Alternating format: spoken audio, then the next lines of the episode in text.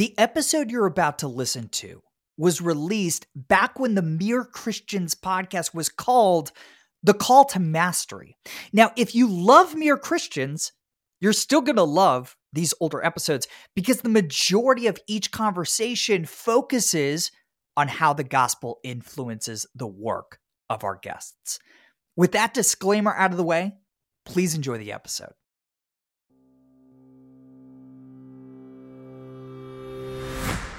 Hey, everybody, welcome to the Call to Mastery. I'm Jordan Raynor.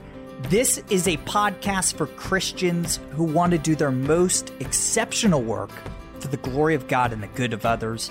Each week, I host a conversation with a Christian who's pursuing world class mastery of their vocations. We talk about their path to mastery, their daily habits, and how their faith influences their work. Today's guest needs no introduction, but I'm going to give him one anyways. We're talking with John Eldredge today. He's the New York Times bestselling author of mammoth books like Get Your Life Back, Captivating, and of course, Wild at Heart. As I'm sure you guys have figured out by now, I try to find three ish things to talk about that we talked about in the episode. I've got like 20 things that I wanted to mention here, but I'll limit myself. So, John and I sat down, we talked about his work as a janitor for four years. Early in his career, I've been looking for a janitor to talk to about how their faith influences their work, and I found one in John Eldredge.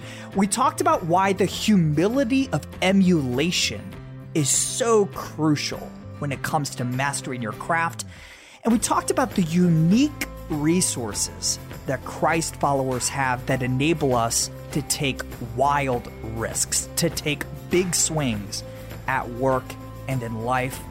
This is a gem of an episode with my new friend, John Eldredge.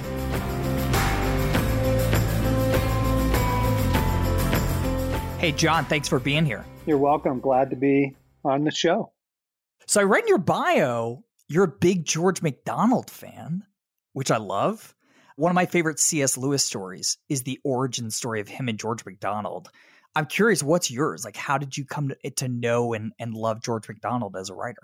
That is a great question. I think it was the kindness of a colleague of mine who gave me a little book by MacDonald called Diary of an Old Soul. Hmm.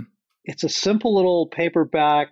It's actually like a 365 days a year sort of reading kind of thing it was a brilliant introduction. And then I just started devouring him. I'm like, whoa, I need to know more about this guy. His heart is amazing. His life in God is amazing. I want to know more. Yeah. I haven't read that one. I got to go check that. I've read Phantastes, which is the the book that kind of opened Lewis's eyes to yeah faith, even though it didn't explicitly mention it. But yeah, I got to go read that one. That's a great answer. So, John, this year, 20th anniversary of Wild at Heart. Is that right? Oh yeah, it's uh-huh. amazing. Can't yep. believe it's been 20 years. I read it when I was a teenager. I loved it. And I assume you're known as like the John Eldredge pre post Wild at Heart. So I'm curious, what's the John Eldredge story prior to the book? Like, what's your professional background before writing that first title? Got my undergraduate degree in the theater, grew up in Los Angeles, loved the stage, ran a theater company in LA in my 20s. Yeah with a great group of people, loved it, thought that that would thought that would be my life, thought that would be my career. But theater is a jealous mistress. it demands a ridiculous amount of your life. And for me, I couldn't do that and have a healthy marriage, have a family. I know some people can, some people pull that off, but it was really damaging my marriage because I was just gone. I was gone so much. And so I gave it up Instead, people and story have always been core to who I am. So I went and I got a graduate uh, degree in, as a therapist, became a counselor. It was through my work with men in my 30s that I began to develop the themes around Wild at Heart, began to see some really common things about the masculine soul and the struggles that guys have and and so I began to teach on that and and do workshops on that and out of that came Wild at Heart and and it helped a lot of guys. That's a hard call to walk away from something like theater that you love. I mean, you got a degree in theater. To walk away from that, that must have been really challenging. What did that decision making process look like for you? Was that an easy call? Like once you no. realized it was hurting your family, like how did you work that out? No, it was heartbreaking. It was super difficult. You know, you hit these crisis moments in your life and when you when you look back on them, they have more clarity than when you're in them. Yeah, sure. Hindsight's 2020, right? Here's a fascinating analogy. When your teenage children are getting ready to leave the house and they're maybe going to go off to college or the military or, you know, into a career, I've noticed this again as a therapist over and over and over again. The relationship begins to sour. I think that God does it for the child and for the parent, where you, where you reach a place where you say, you know what, what we have had has been really good, your life here in our home, but it is really time for you to go. And if you understand it for what it is, it doesn't need to be wounding, it's not betrayal, it's just, you know, things get bumpy, they get a little sour because God's preparing each of you for the next transition. That's exactly what happened to me in theater. I loved it. I was great at it. We were successful. We were growing. But there were some relationships that went sour. There was just something that began to shift in my heart that enabled me to say, you know what? I don't think this is my future. That's fascinating. But God used those gifts, those skills, that experience, certainly in the work you're doing now. You're still a storyteller. Exactly. Right? Like at heart. I think you've accomplished what a lot of writers dream of accomplishing books that don't just launch well, but that sell forever. And you've had a bunch of those that are just perennial sellers, right? Wild at Heart, captivating. I'm curious if you think there's a formula or a checklist of must haves to a book that just sells and sells and sells for years and years? Well, that is a huge question. That's why I ask it of almost every writer I have on the show. I have to know. I want to say a few things about that, but I think what I want to say first is are you called to this? Because there's a lot of people that want to be writers. They may even have a gifting to write, but it isn't their calling. And that is the more core issue. It, the poet Gerard Manley Hopkins, the Jesuit poet, said, What I do is me.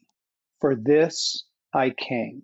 And that's the goal of every human life, whether it's parenting a child or being a friend or, you know, being an entrepreneur, being a painter.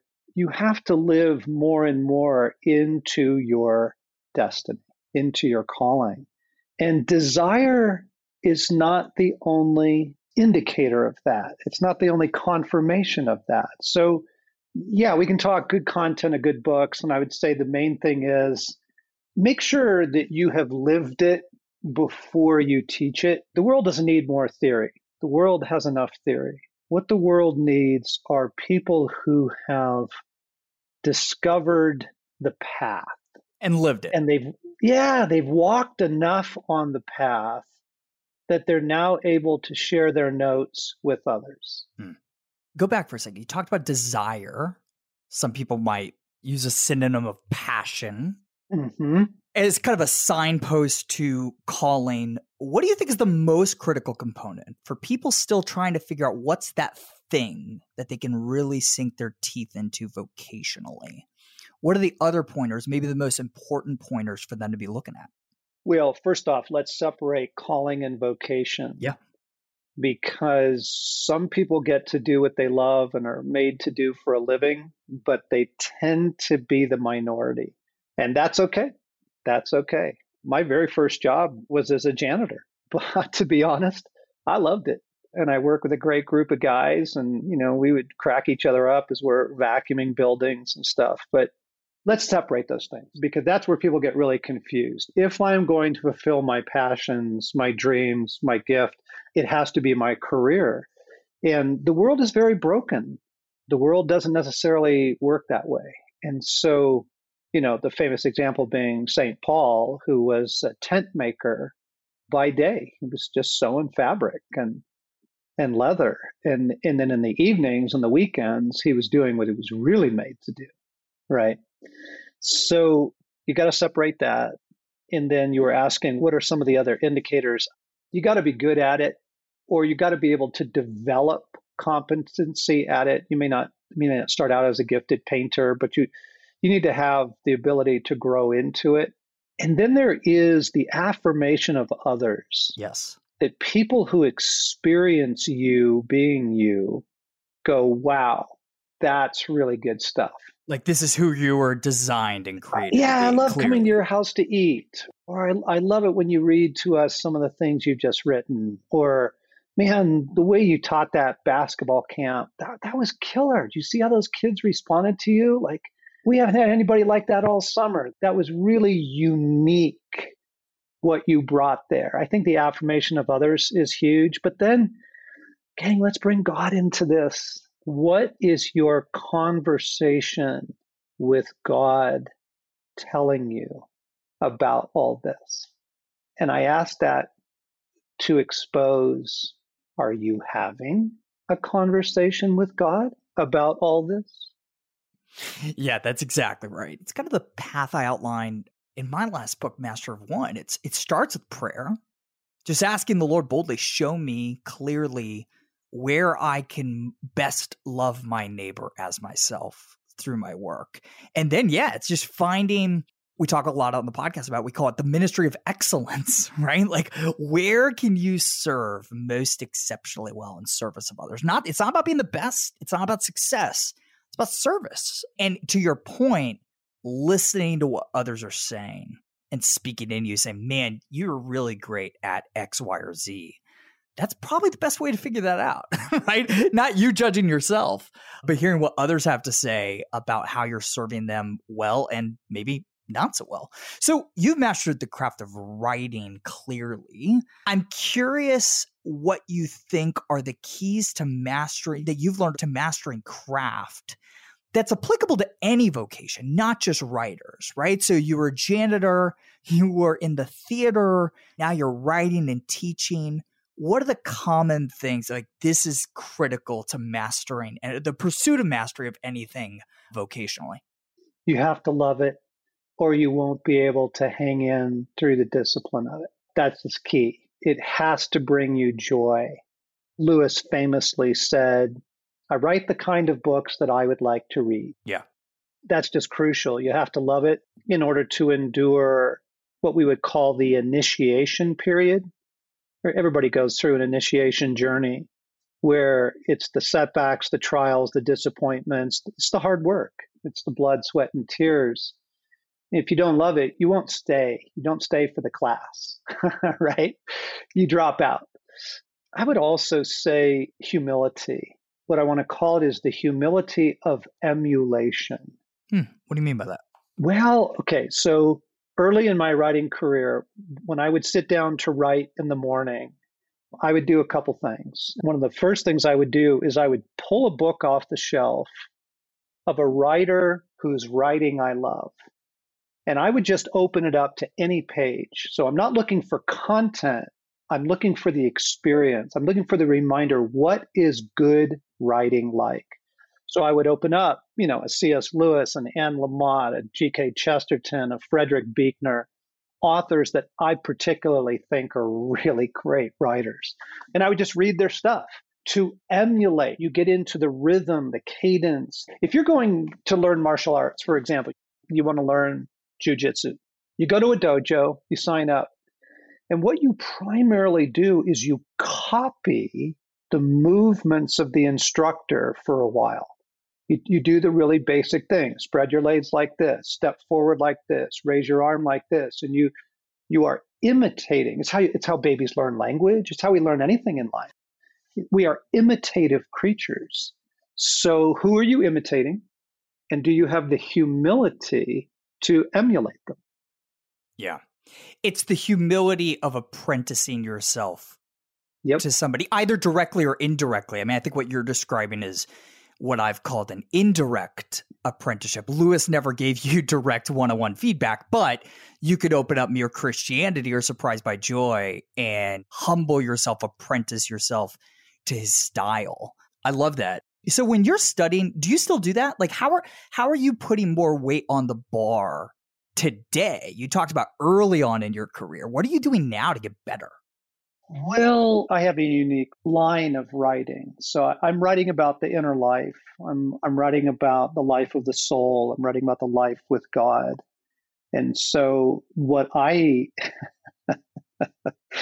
what I have to do is more thoroughly, honestly engage my inner life and my life with God. Am I maturing in those areas? because otherwise then I'm just repeating old stuff or I'm faking it or I'm parroting what somebody else, you know, has said. And here's the really dangerous test, gang. You can't write for what's popular because by the time you get your book out, it won't be popular. right, right, right, right. so you open up a great transition because I love talking about habits, routines of our guests. So for you, what are those routines uh, in terms of spiritual disciplines, right? Where you're trying to listen to your soul and converse with the Lord. What does that look like for you? Well, let's first put it in a context. So I think that the human journey is a life that is more deeply and deeply connected to God, the fruit of which is wholeheartedness. So we're broken human beings, all of us and our interior world is a mess. And some of that's from wounding, some of it's from disappointment, grief, heartbreak, you know, just the chronic boredom of life. We are not wholehearted. And so the context of what I want to say is there's knowledge and then there's restoration. And they're not the same thing. You can pursue all kinds of theology and understanding. You can pursue psychology and understanding, but it's not the same thing as restoration. Restoration is where you are engaging the recovery of your own soul as you study, live, pray, listen to God, etc. You see what I mean? The context is so important. So having said that, I think I have a constant guide, and the and the guide obviously is the Holy Spirit, but the guide is also my own soul.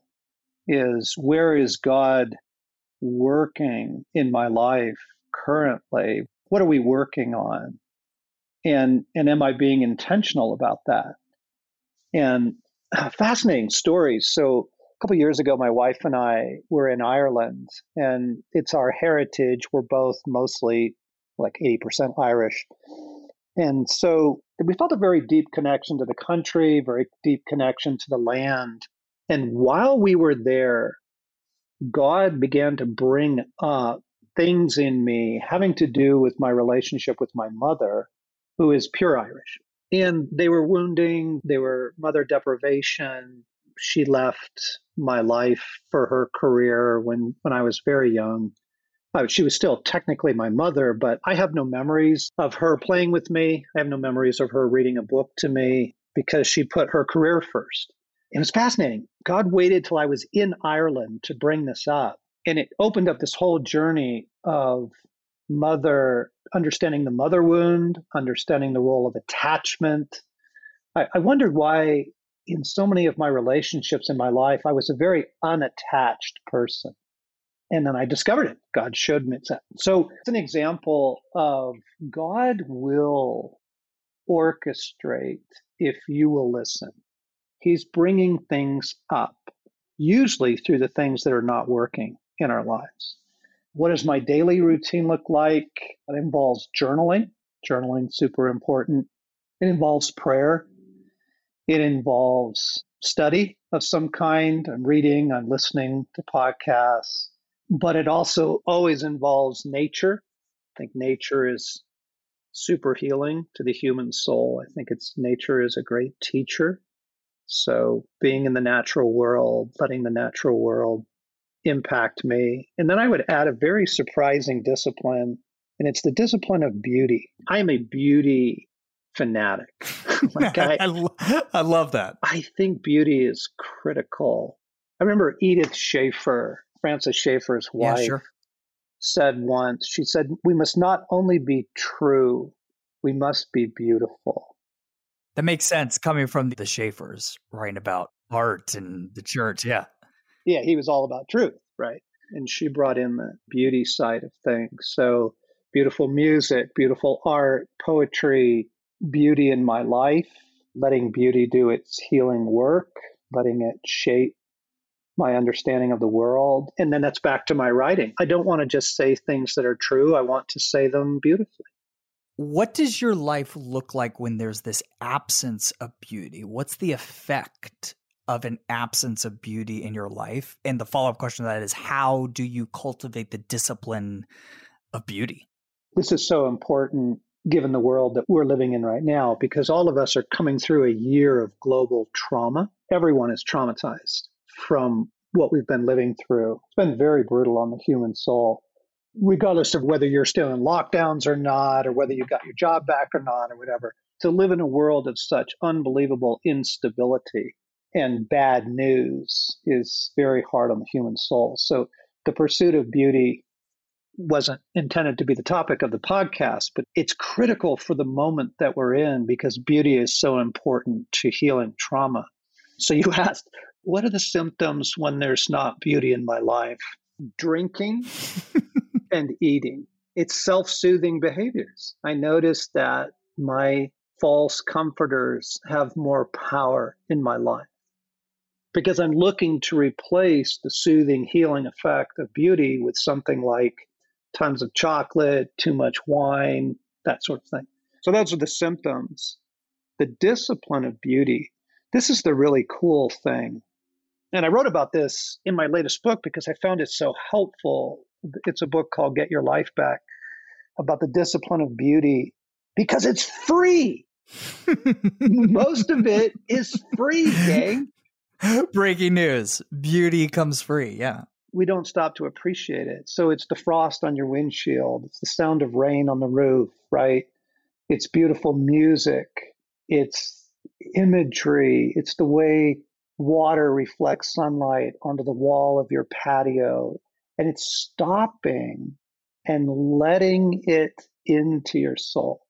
Because most people notice it. Most people go, "Oh wow, that's a really that's a really pretty sunrise this morning," and then they just you know, it is a two second observation, but they don't stop to let it into their soul.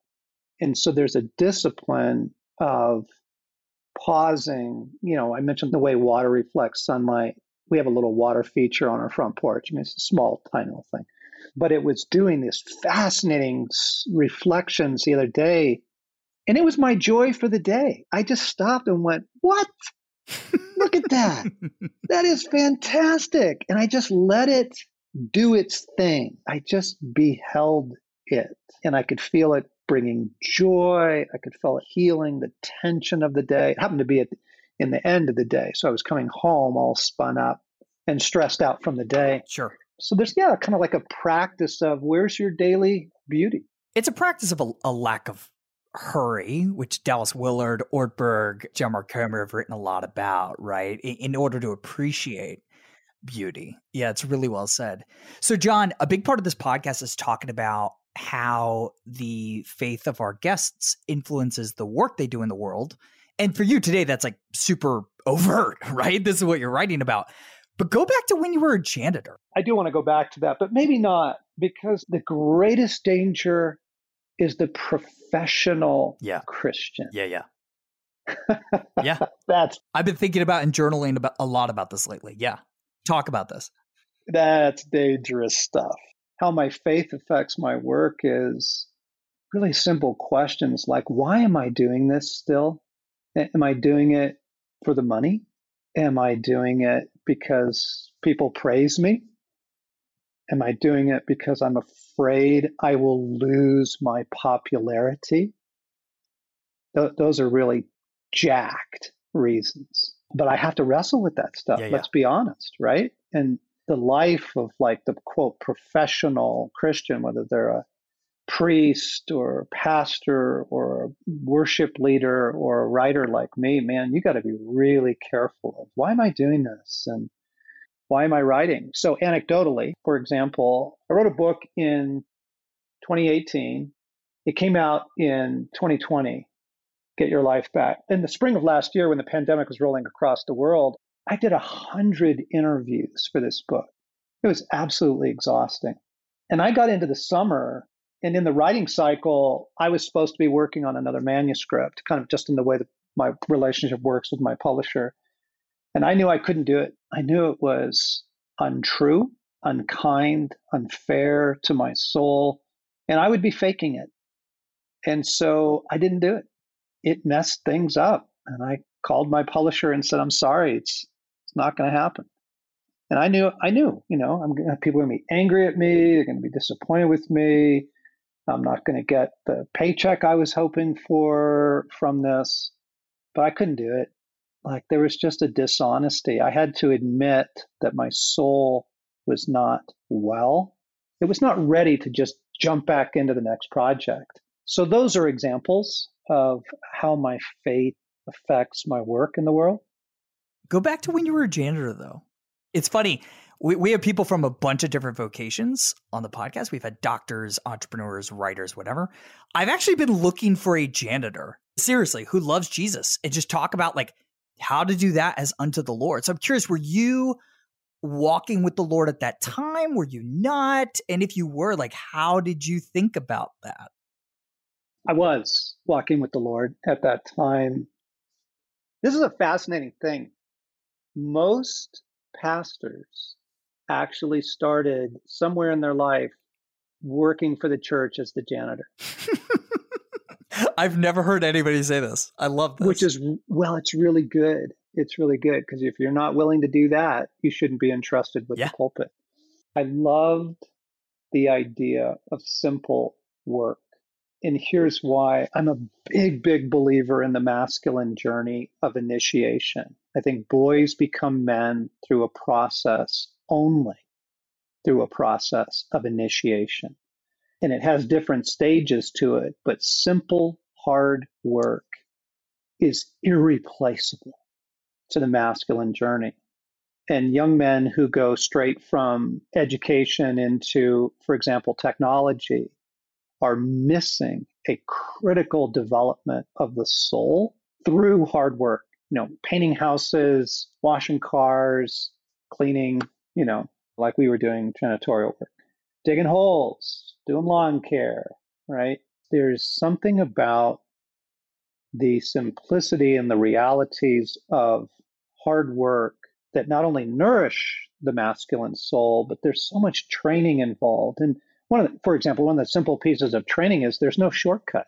Like if we would shortcut a building, we'd get a phone call. you don't get away with that, you know. And that's really good for a young man to learn that lesson. I actually enjoyed it that's immensely. Awesome. And I did it, oh my goodness, I think I did it for four years in my 20s and, and was sad to leave it. That's how much I enjoyed it. Yeah. It's good. It's good, meaningful work. Yes, it is. It's ministry in its most basic form. Ministry is just service, right? Yep. Talk about a serving role. One of the things I remember most about Wild at Heart and something that's stayed with me throughout the years is just this call to risk, right? To take big swings, as I like to say. I think it's so rare in our culture today. I think it's rare in the church also today. Why do you think that is, that we're just risking less? Well, oh my goodness. Let me name two things. One is the comfort culture. Because we've all been living in this, we're not even aware of it. But our hour on the planet has achieved a level of comfort in the developed world that is just staggering. I mean, you can do all your banking on your phone. You can buy a house from your phone. You can have your groceries delivered. You know, you, can get on Amazon and have Whole Foods deliver your groceries to your house. You don't have to make your own meals. You don't have to wash your own car. The level of convenience in our world in which everything has been made simpler and simpler and easier and easier has atrophies the human soul. And one of the effects of that is we don't want anything to be hard anymore. We don't see the goodness in hardness. And so risk taking, why? With a couple clicks, I can just get that thing taken care of, right? That's one reason. But there's a deeper reason. And the deeper reason is this that in the Christian world, we have lost the fundamental reality of following God. We learn about God, we sing songs to God, we repeat very beautiful creedal things about God, to God. We observe the sacraments, etc. But that is not the same thing. If you look at the scriptures, Old and New Testament, risk taking is the number one reality because what you're getting is a record of people who are following God. And when you allow Him to literally speak to you personally, speak to you, and call to you, say things to you, shape your values, shape your decision making as you follow God. He has the ability, if you give him permission, to speak into your career, your relationships, your plans, the vacations that you choose to do. That is the most thrilling human life available. But it is filled with risk taking, filled with it almost daily. And we don't teach that in the church. This is hardly taught that this is the Christian life. You see it all through scripture, right? It's like, hey, Abraham, leave your home. I'm not going to tell you where to go. just, just go. I think about it every time I read the Gospels. And Jesus walks up to these fishermen and is like, follow me. And they do. I'm like, what? But it's God speaking to them. And I think they just like know that deep in their souls, even though they're not articulating it in that moment. It's like, nah, like this is risky. What unique resources? I talk a lot about you. Know, Christ followers should be known as the boldest people on the planet because at the end of the day, like we have the gospel, the hope of the gospel, regardless of success or failure. But what the resources do you think are unique to the church that enable us to risk boldly in our work and just our lives in general? First off, is the very unique resource of cultivating hearing the voice of God. You are meant to hear God speak to you on a regular basis. That's normal. It's meant to be normative. And it's something that you can learn to do just like you learn to drive a car or you learn to read a book. And that resource is extraordinary and unique to Christianity. Can't get that anywhere else. But you also have, oh my goodness, you have Psalm 23. You prepare a table before me. My cup runneth over. You have the assurance that you will be cared for.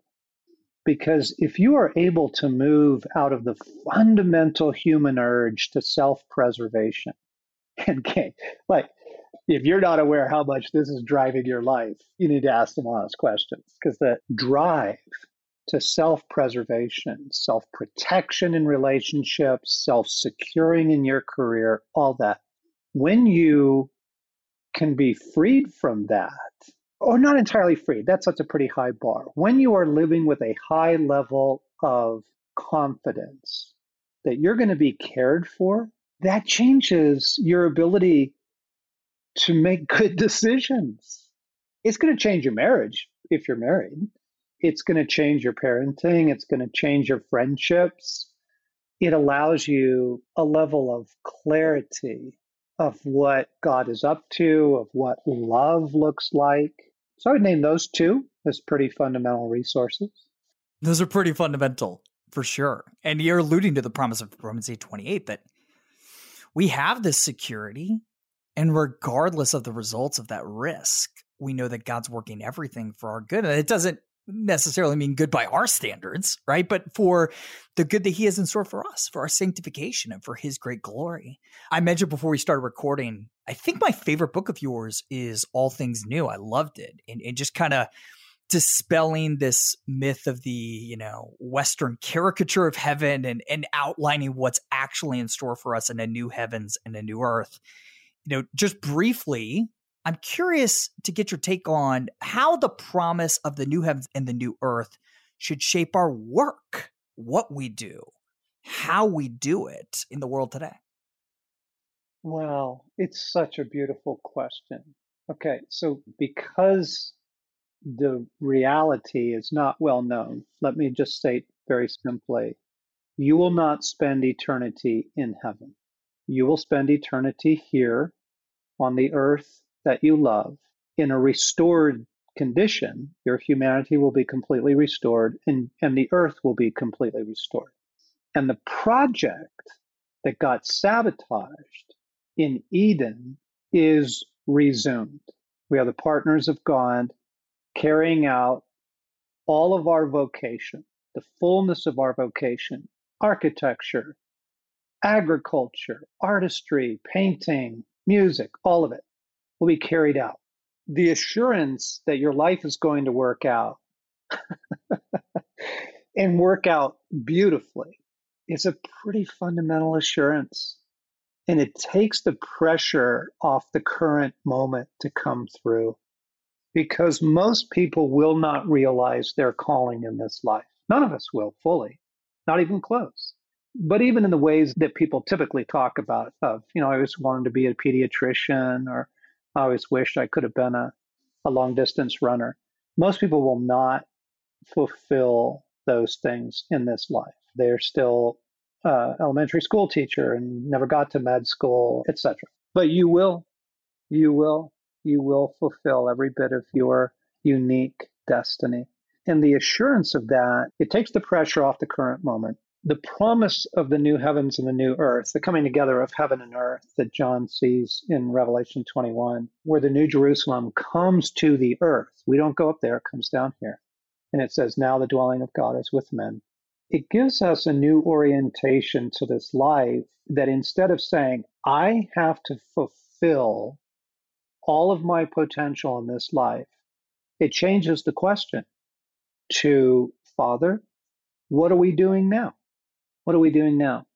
And a great deal of our life, to quote Dallas Willard, he said, we are in training for reigning. Adam and Eve were designed, men and women were designed to govern the created order with God, through God, by God. And we lost a great deal of that. And you see it in all the brokenness of the world. You see it in the brokenness of politics and economics and education. We don't know how to partner with God to bring about human flourishing. But we will. And in the meantime, we're in a kind of training. And so, even back to, you know, we were talking at the very beginning about the spiritual writer has to be aware of their internal world and what God is doing. I don't go on a witch hunt.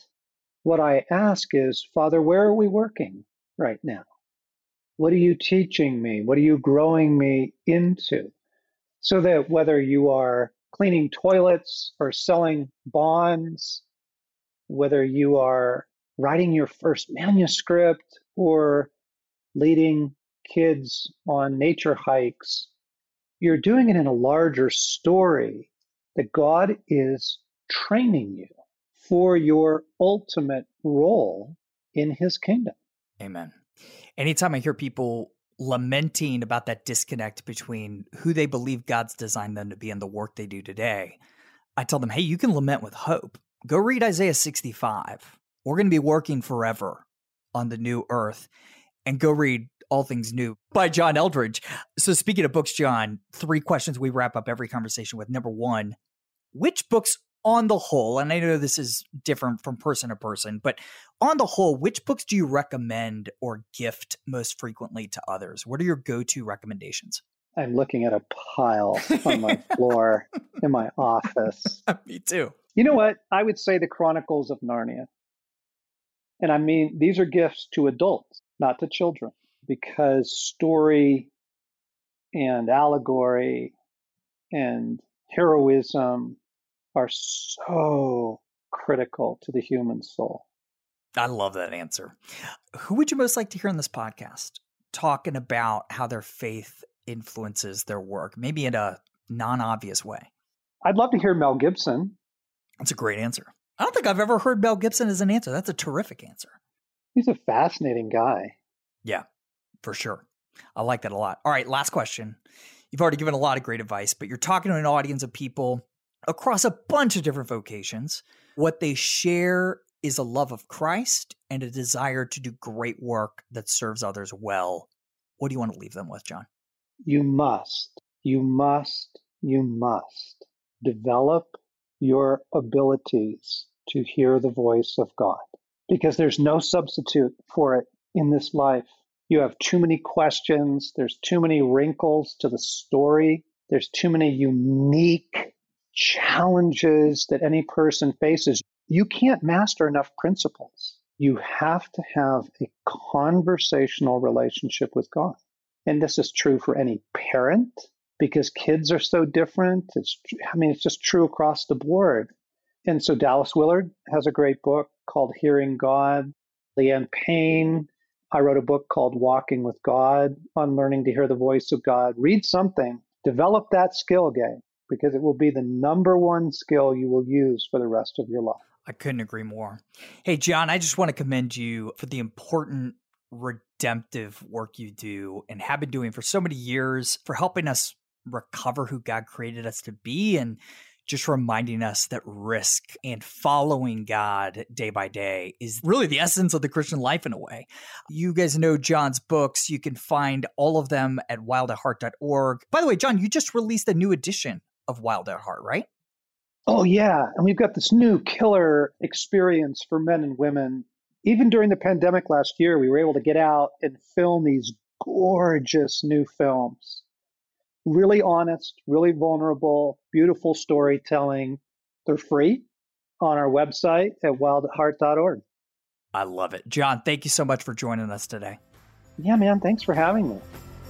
Man, I love that episode so much. Hey, if you're enjoying the podcast, make sure you subscribe so you never miss an episode in the future.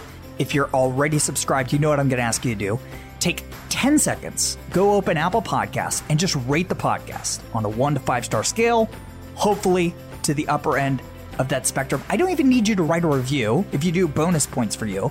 But just rate the podcast. You have no idea how helpful those ratings are in helping us land big guests, big names like John Eldredge, who was on the podcast today. I can't believe it.